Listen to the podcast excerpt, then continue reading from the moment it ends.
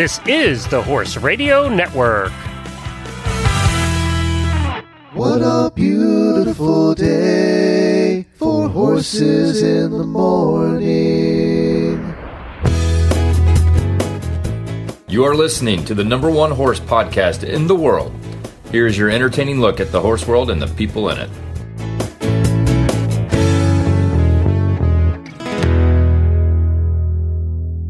I'm Coach Jenn from Ocala, Florida. And I am Tara Tibbets from Fort Worth, Texas, and our last 90 degree day of the year, I hope. And you are listening to the monthly Foxing episode of Horses in the Morning on the Horse Radio Network for October 15th, episode 2540. Good morning, Horse World.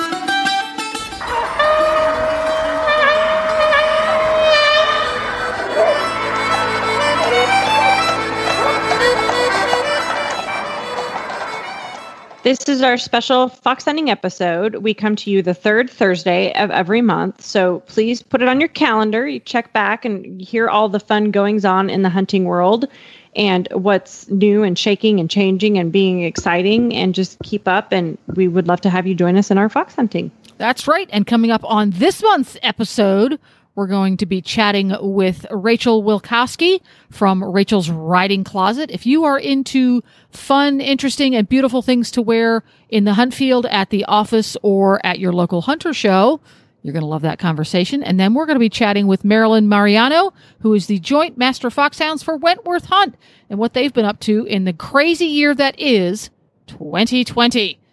And speaking of crazy years, what have you been up to since we last we spoke, Tara? What have I been up to? So, how many more dogs ago? did you get? Zero so far.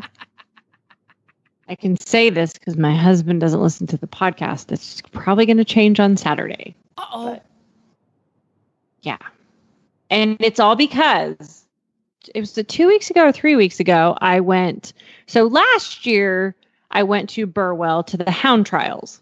And so that was a hound trials with multiple different hunts that had their hounds and they were judged. And we, we talked about it on the podcast. So go back to October-ish of last year and you can check that out. But this year it was a hunt invitational. So not a hound trial. So a little bit smaller group. Um, but we went, we hunted, we, we, um, and did informal attire, which we'll talk about with Rachel. Um, on Thursday, we trail rode on the beach, which I I love nothing more than posting beach trail ride pictures in Nebraska because my family's always like, "You're wait, you're where where what?" Yeah, that is a bit a little bit mind blowing. Yeah, and it's super sandy there, so it's like a beautiful sandy beach. And then we hunted for a couple of days, and then I came back to Texas. And as always, North Hills Hunt is delightfully welcoming. We had an amazing time. Simon was a complete superstar. Um, we went first flight all three days this time, Ooh. which was new. Last year we went second flight two days, and we only did first flight the last day. And it's it's kind of a transition because Simon is he's six now, so he's I forget that he's still fairly young. But the first season he hunted, he was a whip horse, so we were out by ourselves. And he was also a whip horse the second year season we hunted, but we also we did Burwell and rode in the field and he was um he had a little pep in his step on the the first day of hunting at Burwell. Um my friend who went with me was saying he was bucking and I was like, I mean, he wasn't really bucking. It was more like a porpoise. Like nobody was going to fall off. He was just a little exuberant. Um, but it was we. I've been taking lessons with a hunter jumper trainer um, nearby here, me in, in the Fort Worth area, Fort Worth, Dallas area, and just working on like getting like the appropriate like canter strides and takeoff spots and whatnot. And Simon really, really, really did well. And I think that's one of the things that you know people think of the show world as being completely different than the fox hunting world and i i disagree i think that the things you learn at the horse show granted yes they're for the horse show but it's really taught me a lot about having a good canter and getting, you know, I don't Simon finds the distant, I don't. I, I get him in a good canter to get a good spot to the fence. And there was one particular coop we jumped when we were there that you jumped the coop and it was 20 feet and it was a sheer drop off, maybe 30 feet, and it was a sheer drop off. So you, you had to jump the coop accurately and then turn a hard left, which could be kind of a difficult situation, especially for a young horse being only six years old. And he like, landing on your forehand and take and and going along like a tra- freight train is not an option there. Yeah, and and he really he's not a super forward horse anyways. He's he's pretty chill, but I mean we we I decided to trot that coop. It was like a two nine I think ish coop and kind of down a hill. So we trotted it and then obviously landed in a canter stride, took a stride or two and turned left and he handled it beautifully. Absolutely beautifully. Um, but it's just it's fun for me to do the show hunter thing and then take that out to the hunt field and see how all those things translate. Because at the end of the day, the show hunters are based in fox hunting. Mm-hmm. Um, and even having not grown up with with the show hunter world, having grown up with quarter horses, I still, um, I don't know. I just it, it's really fun to me, and I I'm so fortunate to have this really neat horse who's been amazing to do this with because Simon could go do a show hunter class tomorrow just as easy as easy as he could go fox hunting. We just haven't done that yet. But haven't done it, yeah. So I'm gonna I'm gonna flip the tables a little bit. Yeah. If you you can take what are some of the skills from the fox hunting field that you can take back to the show ring? I think the biggest thing you take back to the show ring is confidence. Ah. I think I think that people overthink, you know, like the one thing that I don't know if my trainer listens to this, her head maybe is going to explode. But people place far too much emphasis, in my opinion, on the strides between fences and a hunter and a hunter course. Mm-hmm. You know, if your horse is shorter strided and it's supposed, you know, finger quotes, it's supposed to be a six stride. If your horse does it better and it's more, it's easy for the horse to do it in a seven stride. I don't understand why you wouldn't do it in a seven stride. Or if you have a horse with a monster stride, why wouldn't you do it in five strides? And I think fox hunting teaches you the confidence of getting to the jump safely and nicely, which is ultimately what you're going for in a show hunter course. But you're right, right that you learn to have that innate feel and you learn to ride a little bit more off of intuition. And you also, uh, something I found very useful in the hunt field is you really learn to think on your feet because yes. that coop that you just talked about if you are out in, a, in fox hunting and unless you're super familiar with the territory as you approach a fence, you don't necessarily know what you're landing into. Mm-hmm. It could be a turn, could be something slick, could be the horse in front of you lands and bucks the rider off. So you have to make a quick decision to turn right or left. And you learn yep. to make quick decisions that are safe and sensible and then just get on with the job rather than when you when you ride in in arena situations and in show situations it's easy to freeze up what are the consequences mm-hmm. well you freeze up and you don't get a ribbon right you're embarrassed by your friends maybe right but in the hunt yep. field if you freeze up you're going to come unglued or somebody's going to ruin exactly. you exactly and you have to the other thing i think that the hunt field teaches you and and and this kind of goes back to the show world you know the horses all have a 12 foot canter but you ride the horse who's under you. Yes. And the horse who's and and Simon has been a very distinct when I ride Simon at home, you would think he's a 29 year old quarter horse. he's so docile. He's so chill. He acts like jumping a 2 6 jump at home is like the most effort he's ever done in his entire life. Like, oh but then God. I, you know, I yeah. got him, get him to Burwell and he's got like he's got um, fire starters in his butt and he's like yeehaw yippee ki yay let's go um and i i don't think he'd be that way at a horse show necessarily but then i you know i take him back and go to a lesson and you know which is at a different barn a different arena. I think he acts a little more in between. You learn to ride the horse that's under you today because the horse that is under you today can vary. And yeah. yeah, yeah it, it's I I think it just all for me specifically it's given me a tremendous amount of confidence because I'm not a perfectionist so to speak but when I then I show Coco and the hunters not Simon but when I show Coco and the hunters I want to be honest with her and not cheat her and put her in bad situations but I think riding in Simon in the hunt field has given me the confidence to know what that is and what that feels like Yeah, cool. Great stuff. So our term of the month, this is it's a it's a jumping off point I, that's gonna it's gonna lead into a couple additional terms of the month. But I think this is interesting because it lends itself very much towards the conversation we're I'm hoping we'll have later with Rachel about attire. But the term of the month is hunt appointments. If you have shown, like in the hunter jumper world for a long time, there there used to be I've never seen them, but I've heard about them. There used to be hunt appointment classes. Yes, I remember reading Um, about them.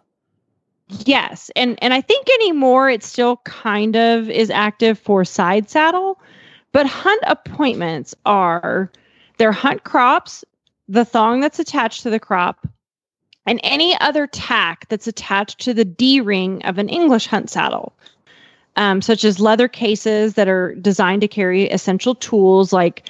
Um, some people might carry wire cutters or have some type of first aid, or like for us, because the hounds get overheated, we'll carry um, uh, cake like cake frosting in a tube so that we can give them some sugar if they get uh, overdone.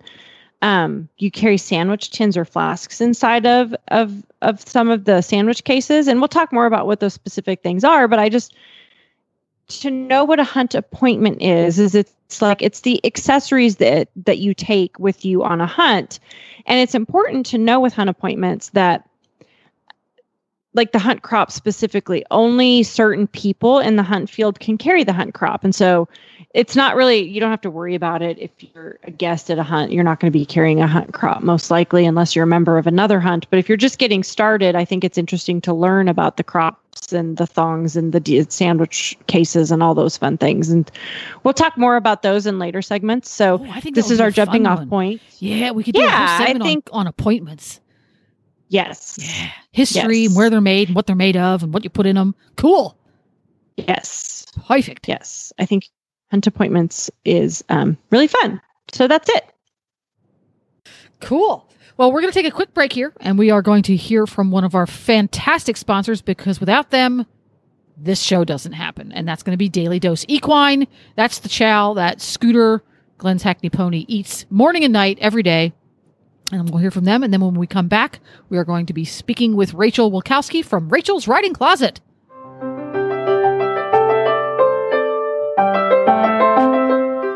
In 2006, Daily Dose Equine was founded by Janet Geyer when she was searching for better feed options for her own horses and couldn't find them.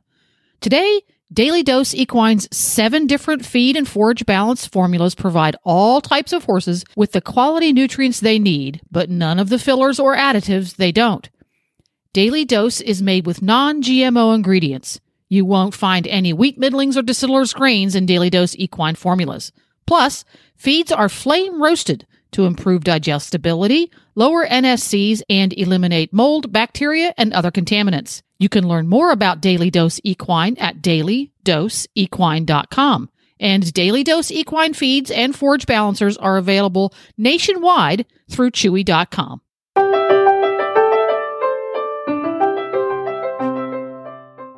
So I um, was introduced to Rachel um, via Facebook from my close friend Marcella, who I don't know how many coats Marcella has bought from you, but she's tagged me on a couple posts and just noticed that you have your business, Rachel's Riding Closet, and you um, resell or sell some absolutely stunningly beautiful mostly at this point of the season, autumn hunting coats, tweeds, and whatnot. But I'm excited to be joined by Rachel Wilkoski of Rachel's Riding Closet, and I'm going to let Rachel kind of introduce herself and tell us a little bit about your your fox hunting life and experience, and then I want to talk all about clothes. Hello, everyone. Um, my name is Rachel Wilkoski. I have Rachel's Riding Closet, um, where I specialize in women's um, fox hunting attire, primarily tweeds. Um, I do a little bit of everything from formal wear to, you know, the country attire. Um, but I got into it because I absolutely love proper turnout in the hunt field, and I love that we can all be a little bit different, um, whether that's all year round and in our tweed or you know in the early fall season. Um, I have been hunting since I was about five years old. I grew up hunting with Pickering Hunt, um, and then I joined with my family Cheshire Hunt in Pennsylvania. And then this year I also joined a second hunt, Andrews Bridge. Um, so when I'm not hunting, I am getting ready to go hunting, rigging my horses up, riding, etc. Um, I have been doing my best to travel all over between the U.S. and Ireland to hunt as many packs as I can. Um, and so far, I'm up to 27. Oh, so wow. I'm really trying to add add to that list and um, make some connections all over. And you know, my riding closet has really been great for that, um, especially Marcella. I won't say how many coats she has got, but uh, her and I have had some uh, business together, so I know Marcella very well, and I know her address by heart now. That's awesome. So, how did you get started with with the and well, and correct me first. Is it pre-owned or is it new or is it both? So it's a little bit of everything. Um, I really try to have something for everyone. Um, I get a lot of stuff that is gently used. I get some stuff that is very well loved, and I get some stuff that has never been near a horse. Um, you know, so I'm going to try and have everything for every budget because not everyone wants, if you're just getting started in the sport and you just want to try it out, or you don't know what size you are, um, or you know what you're you're looking for, you know exactly what you want, and you want to splurge. I have a coat for everyone, or at least I try to. I, I think that that you you totally hit the nail on the head with that statement because what I've only been hunting for 11 years, or uh, I think around 11 years. And I think one of the most intimidating things, and one of the questions I get asked absolutely the most by people who have never hunted and they would like to hunt, is the intimidation about what to wear. And I think that your business does a phenomenal job of, like you said, you've got beautiful coats from a, a myriad of budgets and sizes, and it's very accessible to a lot of different people. Um, you know, that's that's really kind of my goal um, because I get a lot of people that will send me a message through my page or through my personal messenger and say, "Hey, I've never hunted before. Do you think this will be appropriate? Um, can I wear this at this point? When do I wear this? Would I be able to wear this going here or doing this?" Um, and one of the new members that joined Cheshire, I believe she joined last year um, and is rejoining. Um, she hadn't really had a lot of experience with the hunting world before. And she asked me, well, when can I wear this coat? And it was super helpful for her to understand, you know, the different rules. Um, and for me, it's kind of fun because some some hunts I do know their rules and some hunts I don't. But it's always fun to go investigate you know, each hunt's website or, you know, see what I can find about what what they allow or don't because there are certain hunts that have stricter or looser rules than others. Oh, and I and I bet you've really kind of seen the gamut of that, having hunted with twenty seven different hunts. I mean, is do you feel like the the Irish or the the abroad hunts are stricter or or less strict than the American hunts, or is it kind of across the board? So I think it really depends. Um, what I've noticed is that in the UK and Ireland, they're using tweed for their show coats.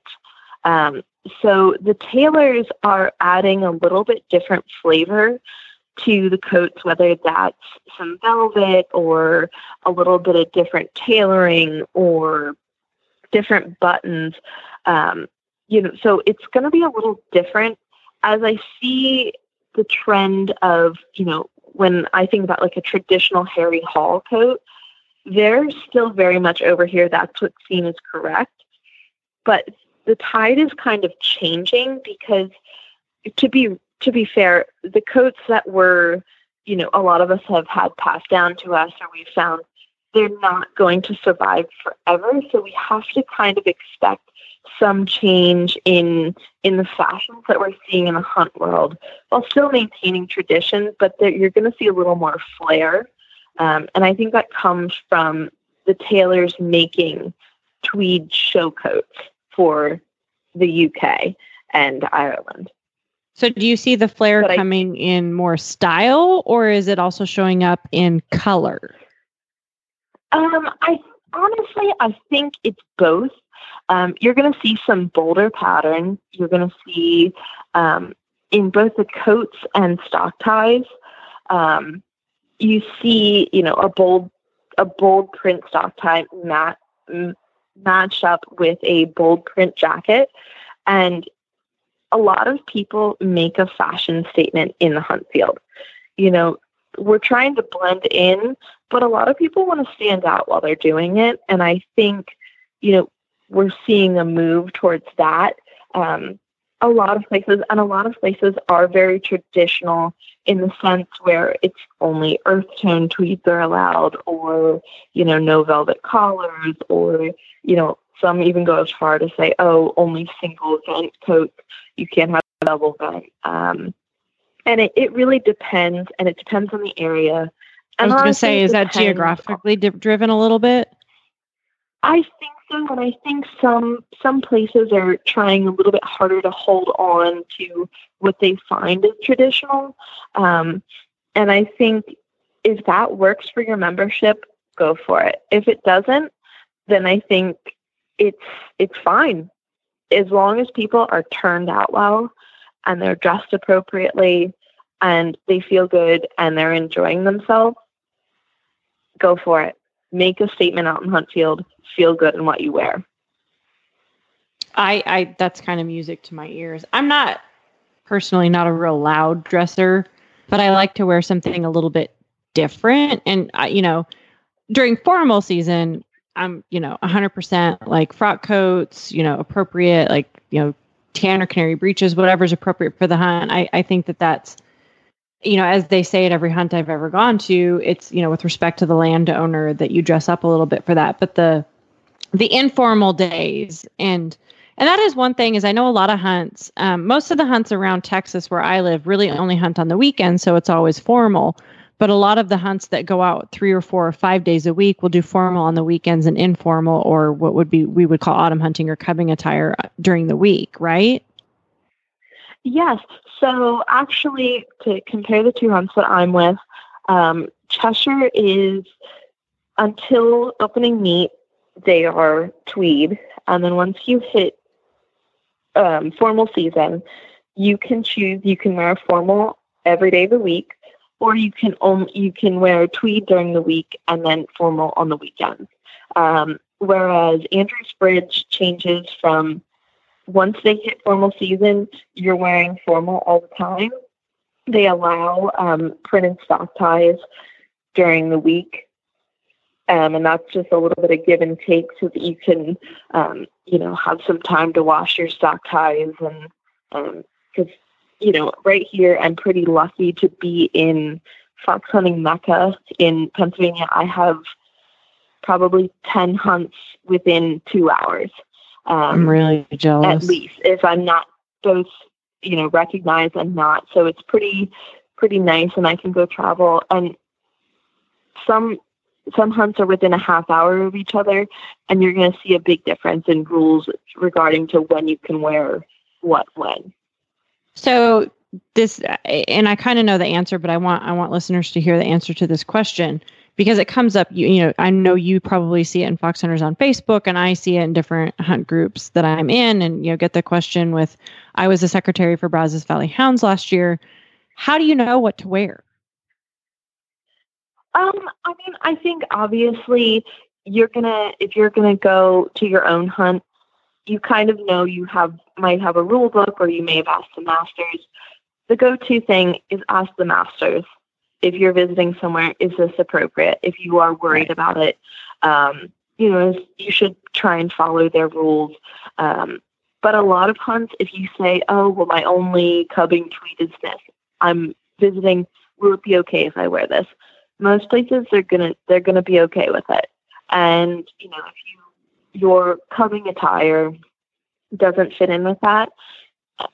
I am under the impression that I think formal is always appropriate, even if it's before formal season. Right. As long Yes. as you have everything to go with it.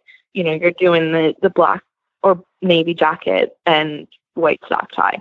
Um, you know, and I think most hunts are very understanding that you, not everyone has every kit and not everyone has a jacket for every day or every occasion. And because quite frankly, it's, it's expensive to outfit yourself, um, you know, for everything, uh, even if you're just starting. Um, Yeah, if especially been if you're just for a long starting. Yeah. and and I think you know we have we all have one or two jackets that we love that fit perfectly, but for some people it's hard to find that jacket. It's it's a search high and low. Especially, you know, I can relate to that because it's hard for me to find jackets that, you know, without tailoring fit perfectly or, you know, or long enough that I like them or they're the right color pattern for my skin tone or, you know, I, it looks good with the color horse that I'm riding.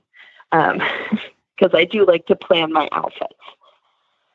Yeah, and that's you know that's the fun thing about as you get you know once you start hunting and you kind of get into it and start acquiring you know a, a hunting wardrobe, it's fun to start getting colors that you know complement you and your horse color and all that. But I always tell people too, if you show hunters or if you do eventing, you know, with between your dressage and your show jumping attire, if you've got tan breeches, a black or a navy coat, a white shirt, a black helmet, and black boots, you're probably going to be fine. Um, you know, for the most part, as long as you're neat and tidy Yep. and you behave appropriately, no one's really going to say anything to you.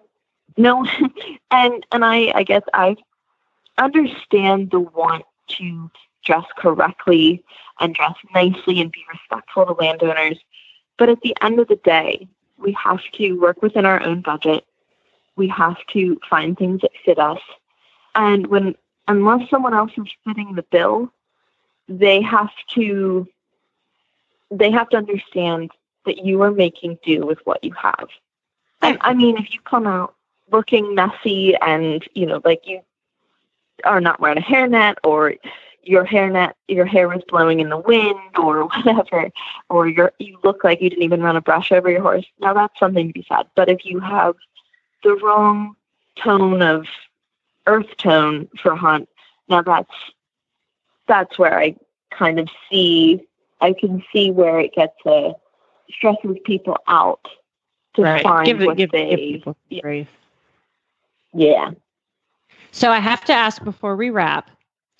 What is like? Is there? Do you have like a dream coat or a dream color pattern or something that you're just kind of always looking for and just really want to have? Well, I so I'm a fairly I'm not tall tall, but I'm a long person for my height. Um, I would really love to find a frock tweed in my size. I have found a few for very petite um, ladies, and I just would really love to find one for myself.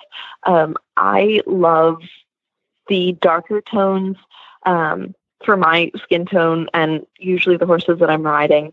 Um, so, you know, a dark, you know, a dark, rich brown um, with a big window pane, maybe with a little bit of pink.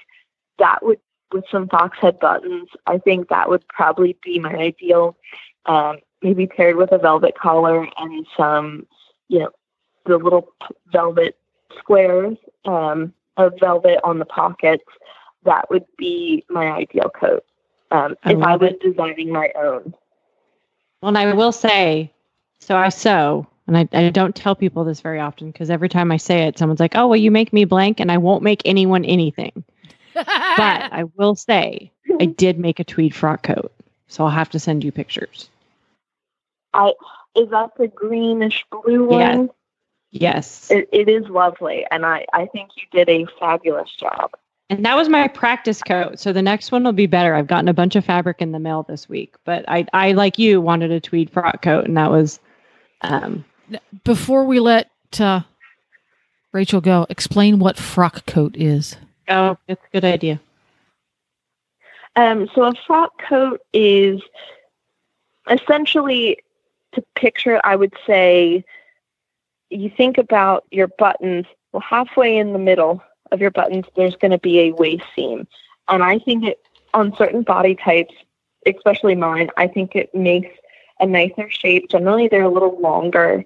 Um, they're just a little bit more fitted, tailored, um, usually, and they look they look really sharp. They are correct for ladies and men. I think they were originally designed for men, um, but a lot of ladies have taken on the frock coat rather than just opposed to the I'll call it a regular jacket, a non-waisted jacket. Yeah. A frock coat has a has what looks like a waistline in it. If you look at the seams versus a Yeah. modern hunt coat, there's no seam that goes around your waist. All the seams are Right. are vertical.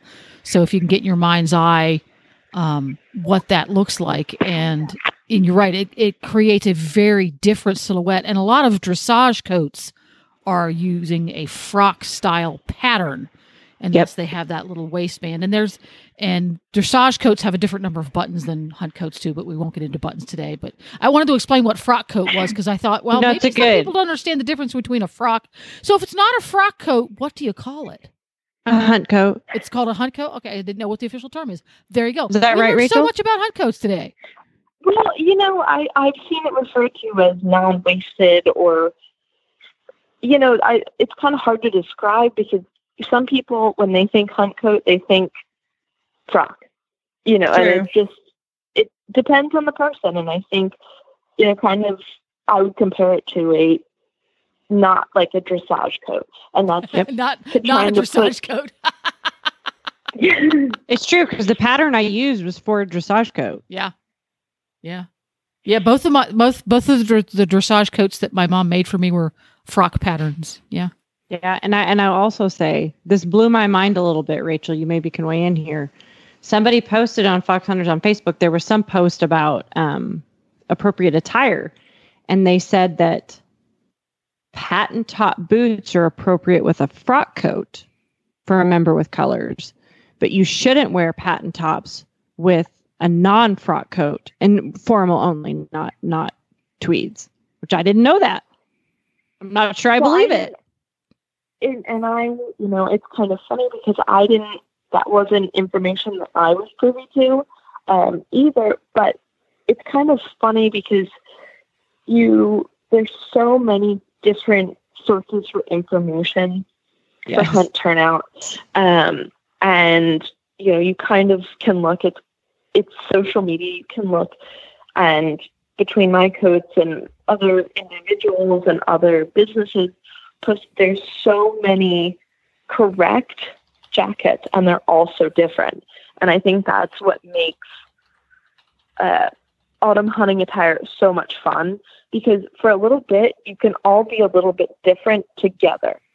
You know, you have some similarities and um, even as far as, you know, what you're, are you wearing a stock tie or are you wearing an Oxford and a, and a necktie? Right. or you know you know it's it's a lot of fun. And i i really enjoy it. And i enjoy bringing joy to others whether that's through you know a fun tweed or a very subtle tweed or you know a fun necktie or a bold stock tie. I i just really enjoy it. So, if our listeners are piqued now and they're dying to get their hands on a beautiful autumn hunting coat or stock tie or tie, how do they find you? Um, so I am on both Facebook and Instagram. Um, it's Rachel's Riding Closet. I try. You can give me a call or send me a direct message via Facebook. Um, and I, if you have certain questions or you or you're looking for something specific, or if you just want to browse my page, um, I try and mark everything that's been sold sold um, as soon as I know. Um, as soon as it's been paid for, I accept PayPal and Venmo. Um, and a few people, if they don't have those, I also, um, you can send me a check for an item and wait for it to clear, and then I can send it. And I ship all over the lower 48, um, and most of my prices include shipping and insurance. Wonderful. And I guarantee you, once you check it, you'll be addicted. So this got me to thinking about fashion and style and appropriate attire for both horse and rider at different hunts. It does vary a bit. So it got me to thinking because you uh, you mentioned crops when we did our term of the month. Now the the I, I'm going to call it a whip because that's what I always called it. Maybe I'm wrong. That's the one that you carry that has the little horn or faux horn L shaped handle, right? Yes, or it's um wood. Okay. So is that t- is the the short stick like section is that correctly the correct term for that is a crop and not a whip? I I think don't it's know. the whip.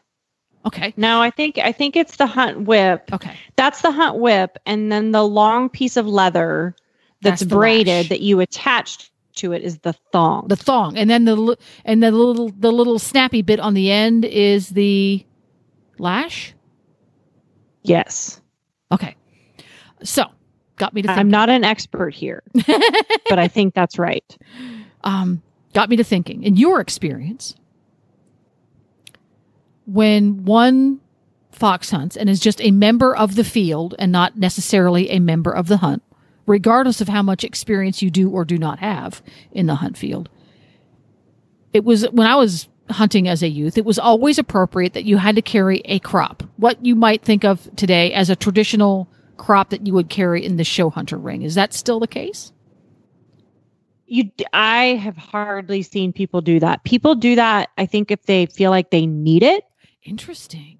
I, I- thinking back to like being in Burwell a couple weeks ago, I know a couple riders had crops, and I think it was more like you know either for confidence to getting over the jumps or uh, you know I, I didn't feel like it was like part of like um, their hunt kit for appropriate attire. I think they they carried it because they needed it, so to Mhm. speak, or they thought they might need it. Right. Interesting. They they do make a a really excellent back scratcher. Just saying. I agree. Yeah. And they're also handy for shoving things like gates. I always carried Yes. one because it was a useful tool. Yes. Yeah. Handy things. Oh, that's interesting. So the at least back in the day, and when you see occasionally people nobody uses a wrist loop on their riding crop anymore. That that's completely out of fashion, isn't Yes. it? Yeah, you just drop it. Give Yeah, it to your trainer. Even in the show even in the show ring because it used to be that they always had a wrist loop so that if you let go it wouldn't fall out of your hand and then it got to be oh well you can't use the wrist loop because it's not safe but even in the show ring you don't see folks using a wrist loop on a crop anymore do you Not really. I, I mean, I will say I kind of like them. Um, I, but I would say I pretty much only use it at home. Not that I hardly ever carry a crop, quite frankly, except Simon refuses to side pass up to gates. So that's something we're working on, and I need a third leg. So it serves as my third leg for that. Well that's what they're for anyway isn't it Yeah. For Yeah. your third interesting so in show hunters where you ride coco Yes. everybody still carries a crop over fences I don't. you just you're just the rebel aren't you I don't, and and I will. I'd be really. I'm gonna be really honest and say a lot of what I've learned from Jamie and the Monty Roberts prefer- method. Um, I if I need a crop to get my horse over a jump, it's my fault, not their fault. hmm And so I just I don't. And like Coco is like this weird enigma, and that I don't think anyone on the planet other than me has lessons every weekend where their trainer says no leg, no leg, no leg. I love it. I love it. So Do you she s- definitely doesn't need a crop. Do you still see your fellow competitors carrying them generally? Yes. Yeah. Yes. Because Yeah. for from my point of view, at least, it was a style thing, and that that was just part of what you used. It's no different than wearing black gloves. You wore black gloves because that's Yep. what you wore, not necessarily because it was being used as a crop. Used, but you make right. but you make a valid point. Why am I carrying it if I'm not using it as a crop? Perfectly Yep. valid. Um, interesting. So, fly whisks. Does anybody carry a fly whisk? I haven't seen them in the hunt field, but I have a lot of hunt friends who have them who use them trail riding. And I don't know if that's a geography thing. Um, because I really only hunted like in the Midwest and the West. I haven't hunted east at all yet. Mhm. Well, I've hunted in the Carolinas and nobody had them there, but I think they're they're correct. They're not, and I think they're a good idea, quite frankly. Again, a very, very useful tool. Yes. Yes. Um, we're we're gonna have to. I'll have to write this down on a note somewhere to ask some of the various and sundry hunt staff that we have on the different shows what their thoughts are because it's. I'm curious about if it varies regionally. Um, what what is considered appropriate, fashionable, popular, as far as what you're putting in your hand. Right. You know. Because the most common thing I see is is a hunt whip with, and like the few people on Burwell had the hunt whip with no thong on it, just the whip. Mm-hmm. Um, which that when you're carrying just the whip with the elk horn, the L-shaped elk horn on the end, like that's a tool. That's a tool to open gates. That's a tool to pick stuff up. Um, and the lash part you use, you can use it for picking logs up and stuff like that. But the the lash is, you know, like to get hounds from out from under your horse's legs or something like that. Gotcha. And my understanding is only members can members with colors can carry the hunt whip with a lash. Really? Yes. Ooh, I naughty me. I used to carry one all the time. I was neither a member, but I think it staff. varies. I think it varies by hunt again, and I just you know because I'll, I'll I'll see a I'll see somebody post on everything in my life. I swear it goes back to Fox Hunters on Facebook, but I'll see somebody post something there, and I'll see the hunt and not really recognize the name of it, and go back and look at that hunt's website and read read their attire and equipment and whatnot, like what what their rules are, and mm-hmm. that's where I've seen that sometimes is that only members can carry a whip, but like Interesting. yeah. See, now I'm gonna have to look that up too. But I think part of the hunt whip thing is are you educated to carry the thing? Well, precisely because it's a big long chunk of stuff, and it's carried what I would call upside down. In that the top of it, the little L shape, points down towards your knee, and the whippy Right. lashy part sticks up in the air. So you couldn't use it in the modern way as a crop to tap the horse on the shoulder, even if you wanted Right. to. Right. It's just not made for that. Um, very interesting stuff. So now we're going to have to continue this whole crop whip fly whisk discussion um, forward. It's I it's, agree. yeah, cool. Well, now that we've waxed poetic about crops, whips, and fly whisks, we're going to wax poetic a little bit about Total Saddle Fits um, Stability Stirrup Leathers. A great item to have in everyone's kit, regardless of what discipline you ride in. So we're going to hear a little bit from Total Saddle Fit. And then when we come back, we're going to be hearing from Marilyn Mariano from Wentworth Hunt. I want to talk about the Total Saddle Fit Stability Stirrup Leathers. Did you get yourself a pair of these yet? I haven't, but I've been reading a lot on um, a couple of the groups, like the Plaidcast Amateur Lounge that I'm in. A couple of people, I, I really, I think I need to get them, get them for my hunt saddle. I think all fox hunters need to know about the Total Saddle Fit Stability Stirrup Leathers. They have a wide body design, which means the part of the leather that is closest to your leg is wider than the part of the leather closest to the saddle, which means it's more stable. But it is also smoother. So if you're one of those riders like me, who does a little extra squeezing with the knees and you get knee rubs all the time, you get blisters on your oh, knees yeah. these make a big difference. I did not expect that. I did not anticipate that, but it does make a big difference. So it gives you more stability in your legs, fewer leg rubs, and they're attractive and they are made of good quality leather. They come in dark brown or black, so they will match your saddle perfectly. They also come in what they call the slim design, so that the buckle is at the bottom, just above the stirrup iron, for folks who like to have the stirrup strap, that odd style that's very trendy right now. I like that kind too. And they also have them so that the slim style can be twisted in such a way so that your stirrup iron is facing the correct direction. You know how you have to tap Yes. the inside edge of your stirrup iron to get a hold of it?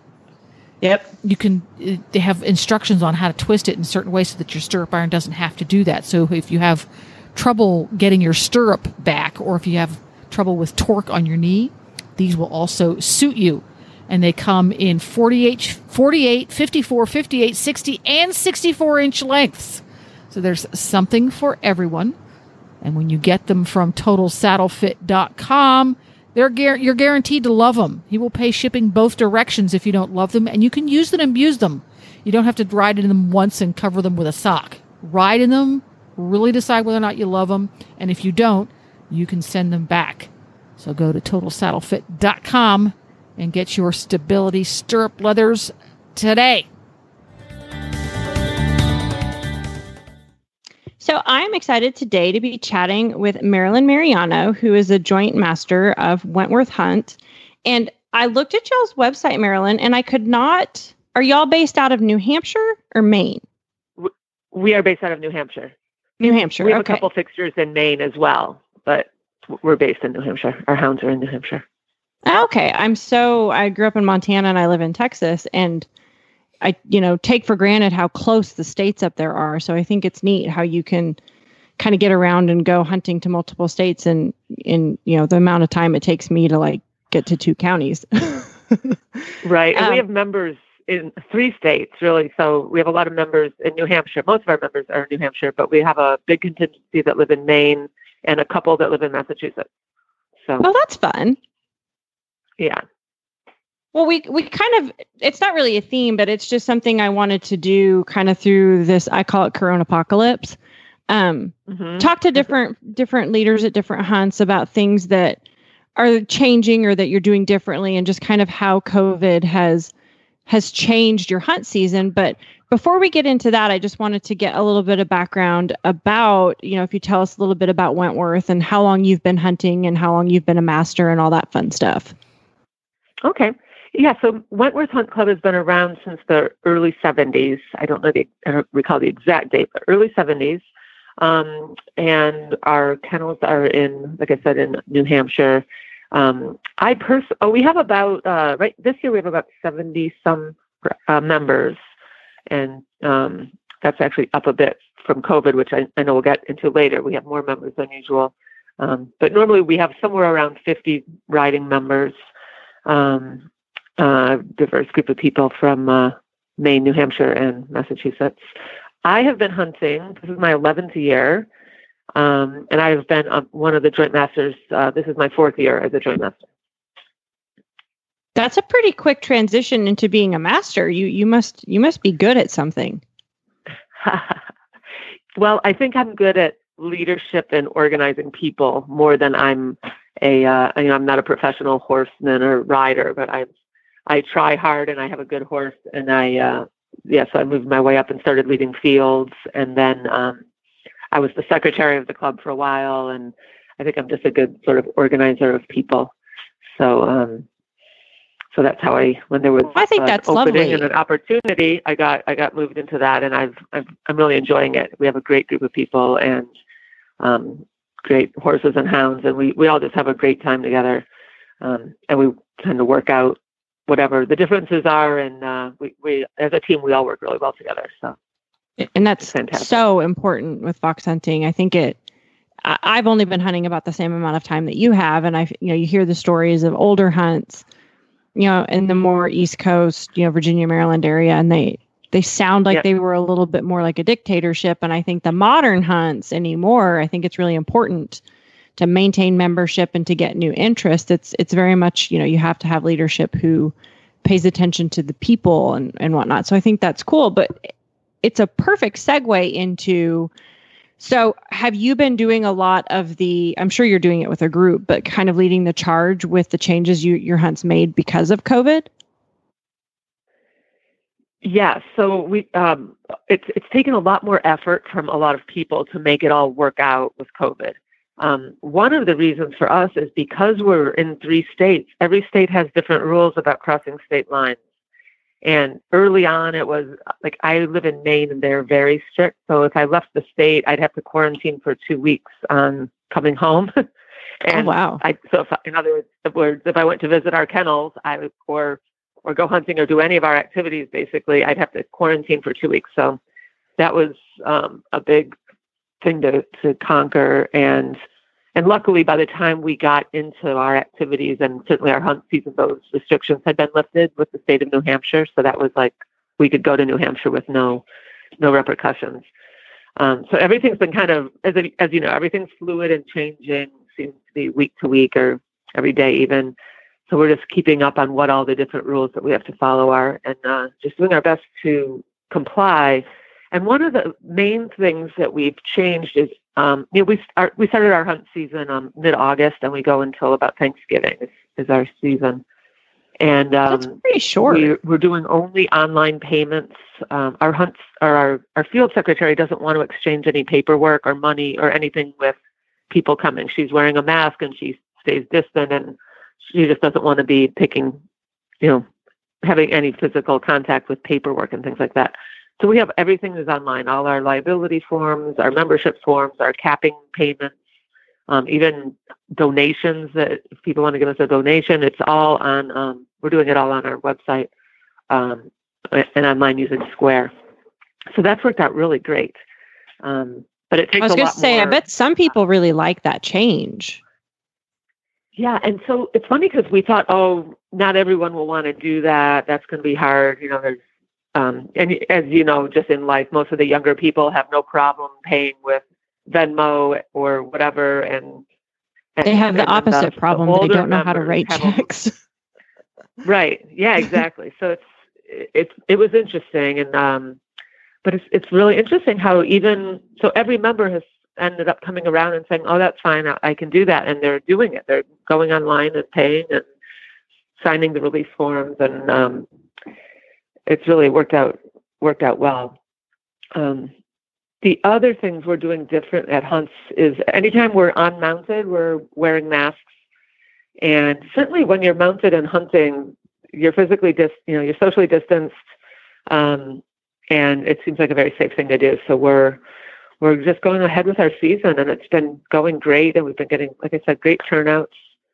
Um, a lot of people who were more into horse shows and, and or other horse activities, a lot of those activities were canceled this year for COVID. So that's why I think our membership is up. We're one of the few horse activities that's on and going out and and we're not standing around the showgrounds together and waiting for our turns to ride. We're out riding and um so I think we're attracting a different you know, a little bit of a different crowd than our normal crowd and um and just the people are really liking it. So we're just hoping when this ends, whenever that is, that those people continue to come back. Yeah, we had a guest on, I think it was last month or the month before, who had been a fox hunter for she was younger, but she had fox hunted for a while, but she had a show horse that all she'd ever done was show it. And she has started fox hunting that horse because, like you said, the and she's up in I think kind of your area in the northeast. Um, Mhm. And I think it's just delightful, and I think it's you know it's pushing people to try try new things, and I think that it's a fantastic opportunity for hunts to attract new people, and even if it's you know you get someone who caps a few times in a season and then you know maybe next year they join or something like that. But i think folks hope are finding just hunting's not as intimidating as people want to think it might be. Right. It's that thing where if you can get them to come out once and try it, oftentimes they're sold and they'll just keep coming back. But that first time is scary. I remember my first time coming out and I was doing some eventing and just, um, tr- you know, whatever, trail riding lessons, all those things. And I always wanted to hunt, but it looked so um, frightening to me or whatever. It's hard, it's hard to go do it the first time. yes And same with me. I went out that first time. I was like, well, this is what I want to do. Why would I do anything else? This is a blast. So, well and i always tell we- so- people go ahead no, go ahead. Well, I always tell people that fox hunting is it's like a horse show. Like you get kind of the pomp and circumstance of a horse show, but you can have adult beverages and you get to go fast and nobody judges you and tells you what you did wrong. Right. I mean, people might like give you like unsolicited advice or whatnot, but it's just like you just go out and have fun and you get the cool outfits and everything from showing, but you don't have the stress of it. Exactly. You're probably not going to be shamed for And- wearing the wrong brand of breeches. Exactly. right. Right. And so many of us um, equestrians are very um, perfectionists. So especially Mhm. if you're doing horse shows, and it all comes, and a horse show comes down to doing everything perfectly if you're going to be competitive. And there's so much pressure to do that. And so what's so much fun about hunting is you come out and you do your best, and um, you're the only one really judging yourself. And yeah, you need to be safe, and you need to be in the right place in the field. But there's a place for, you know, I wouldn't say everyone, but in general, most people, if they want to do it, will find the speed they want to go, the the field they want to ride in, and uh, make it work. So And I found for myself, that. I show hunters, and I grew up like riding western in Montana, so I have I have a weird background. But with with the showing the hunters and then going out in the fox hunting field, I find like the things that you're told to do in the show ring, and I think this would be true for jumpers and eventing. Um, but the things that you're told to do, you know, to to find distances and whatnot, when you're out in the hunt field, Mhm. it kind of makes sense and everything comes together. But you're not penalized if it's if you if you chip a little bit or take a long spot. As long as you get over the jump safely, you're fine. Exactly. Yeah, and you can at the end of the day, you might say, "Wow, I could have written that, that, and that a little better," but hey, we all we made it. We, you know, every it all worked out, so it's it's good. Yeah. So, was your hunt season cut short by COVID, or or at that time? I'm guessing it's pretty stinking cold up there in March, and so there's probably not a lot happening.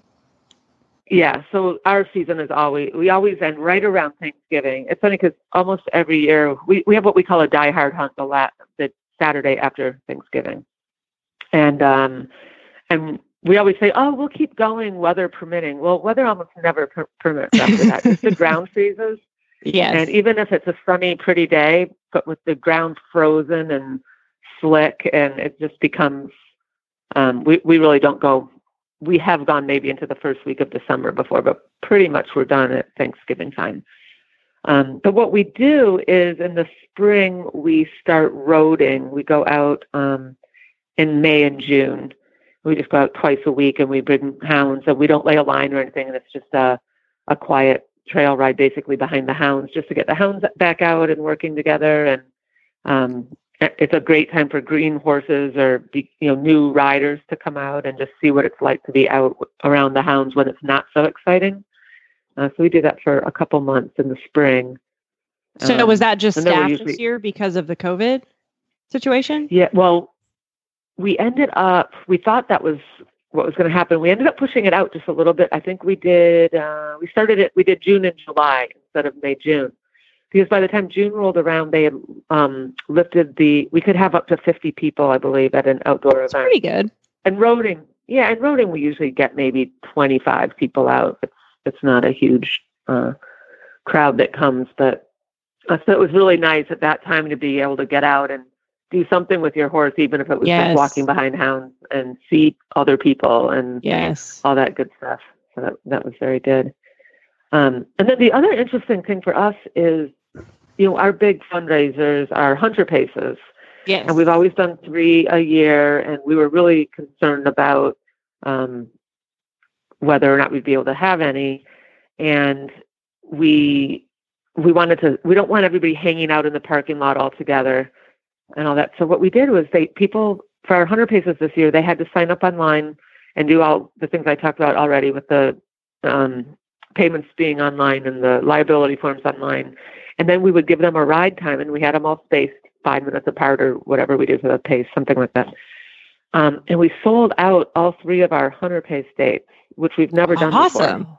Um, we had like 150 riders, I think, at the first one, and 100 and it, it was all depending on how much parking we had at these different territories that we had it at.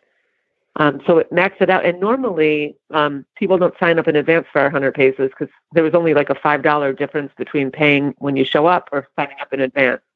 So everybody would wait and watch the weather. And if it happens to rain or rain hard, you end up with almost no riders. And so this worked out really well. And we it, we were lucky in that um, all three had really good weather days, and people had a fantastic time.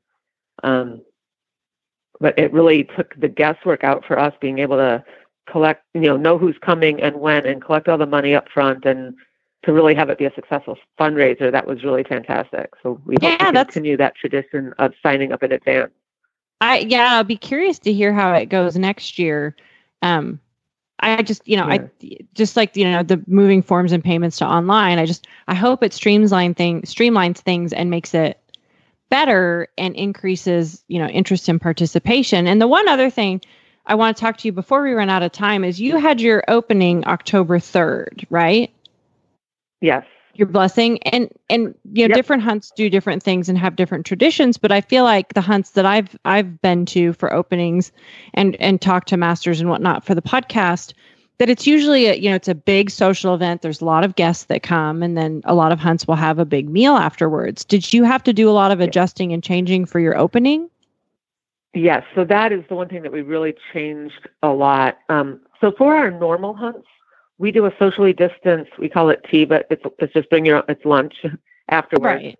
And um and so people bring their own food and they bring their own chair, and we make a big circle and we're socially distanced with our chairs by six feet. So we we still have our little social time afterwards, but I think in a safe way. And Right. for the blessing, we wanted it to be special, so um, we did a um, a tailgate tea afterwards, and we allowed people to have like small groups, like people maybe that they're already carpooling with or family members or whatever in their groups. And so we had probably 15 different tailgate setups, and we made it a contest with prizes, so everybody wanted their you know their section to look really special and have the nicest Oh, tailgate. So we, we were able to do that social thing afterwards. Um, and we were supposed to wear masks when not, you know, at our own tailgate. right I will say we felt like we lost a little control with it, and it wasn't as, um, you know, I, I think everyone was safe, but it wasn't as distant as we had planned on, and I think we weren't as clear with instructions as we, should have been. Now looking back on it, um, so I'm not sure if that's something I would do again. interesting and then i think a- how many a- people did you have Uh, we had well, we had 48 riders, and we had yeah, we had a lot of um, spectators. We probably had 30 spectators. Yeah. So I mean foot, that's and close we- to and then we had- 75 people. That's hard. It's a hard Yeah. number of people to It's like it's too small of a group to like I don't know, treat it like a large group, but it's too big of a group to be, you know, word of mouth like, you know, keep your distance. Right. And in the middle, I know I was trying to figure out how to make it come together. I was like, it's, it's like herding cats. There were all these people, and most of them, you know, most of them did have masks on, and we're trying to be, you know, fairly socially distanced. But when you're eating and drinking, you know, Right. you're pulling your mask down, and it just wasn't quite as um, controlled as I would have liked it. But uh, you know, we've learned for the next time. And then this past weekend, we had a joint meet. Uh, the Norfolk Hunt came up, and uh, to our, one of our newer fixtures in Maine, and we we had a great time. We had a lot, we had 52 people riding, and and um, but we were we did a little better job, I think, with the food. We had we got actually pre-made wrap sandwiches from Panera, so you're not eating something that somebody else made, and Right. and we just had them set out on a table, and then we had the chairs like we do for our normal teas now, and they were, you know, five feet apart, and people. I think we got a nice social time, in that was very well distanced and that sort of thing. So Good. Well, I, you know, I think we're we're so lucky to have this hobby that really lends itself towards, you know, being socially distant. You know, we're not, you know, on top of each other and like, you know, having close contact like, you know, soccer players or something or people sitting at a bar. right. Uh, so we usually have a hunt ball, Yeah. this year we're doing it virtual. We're going to do it virtually. Um, we were trying to figure out how because it's when we give it's how we give out our aw- year-end awards. We also usually do uh you know it's a fundraiser and a um, silent auction. So the silent auction items are going to be online, and we're going to do a Zoom meeting, and we're going to have people actually dress up for it, like you're going to the ball. I don't Oh, know how well cute. it will work, but we're trying. We have some members who are super good at like entertaining and just making things fun. So they've taken it on as a little project. So Do you have a is it January hunt ball or do you do it sooner? it's we actually do it in November. It's usually like I think it's November 21st this year. So close to So we'll see how it goes, season. but I think I think yeah, it's right near the end of the season. Oh, that's we used fun. to have it in January, but we have so many members that go to Aiken. or or just go elsewhere for the Oh. winter. People leave for the winter, so Yeah. um, we were finding that not everyone was around to do the January hunt ball. And Yeah. besides, it's New England. It's Yeah. winter. People are motivated to get out of town. Yes, especially to Aiken. right. I've lived in New I England mean, in the winter. You're motivated to get out of town. Yeah. Right. Yeah. so I think it's it's fascinating to to talk to you and to hear about you know what Wentworth is doing and if folks listening are interested in their you know they're close to your area and they want to come out with Wentworth how would they get in touch with you or, or with someone to coordinate that Yeah, so the best thing to do is contact our secretary, and her um, email is secretary at wentworthhunt.org. Um, and her name is Sarah Jacobson. She's fantastic about getting back to people. And uh, yeah, we love to have people come out. excellent and we'll put a link to the Wentworth website in our show notes and we really appreciate you joining us and telling us about Wentworth and how you're you're making it work this season or on Facebook I will. they have a really active Facebook page And a great uh, and a great We have a- website too, by the way. yeah the website is delightful Thank you. Great conversation again. We've wasted all of our time talking ev- about everything fox hunting, and we are going to do it again next month on the third Thursday. So until then, Tara can be found on Instagram. You can find me at t- at tn tibbets, two b's, two t's, and an e. And you can find the links to today's guests and show notes at horsesinthemorning.com. You can follow Horses in the Morning on Facebook. Just search for Horses in the Morning, all kinds of good stuff there. And you can have all of the Horse Radio Network shows with you wherever you go with the free app for iPhone and Android. Just go to your app store and search for the Horse Radio Network. and many, many thanks to our sponsors. Again, this show doesn't get to happen without them. They are Daily Dose Equine, fantastic non GMO horse feed for your horse, available nationwide through Chewy. And our other sponsor today, Total Saddle Fit Stability Stirrup Leathers. So uh, this is where we say good night. Good night.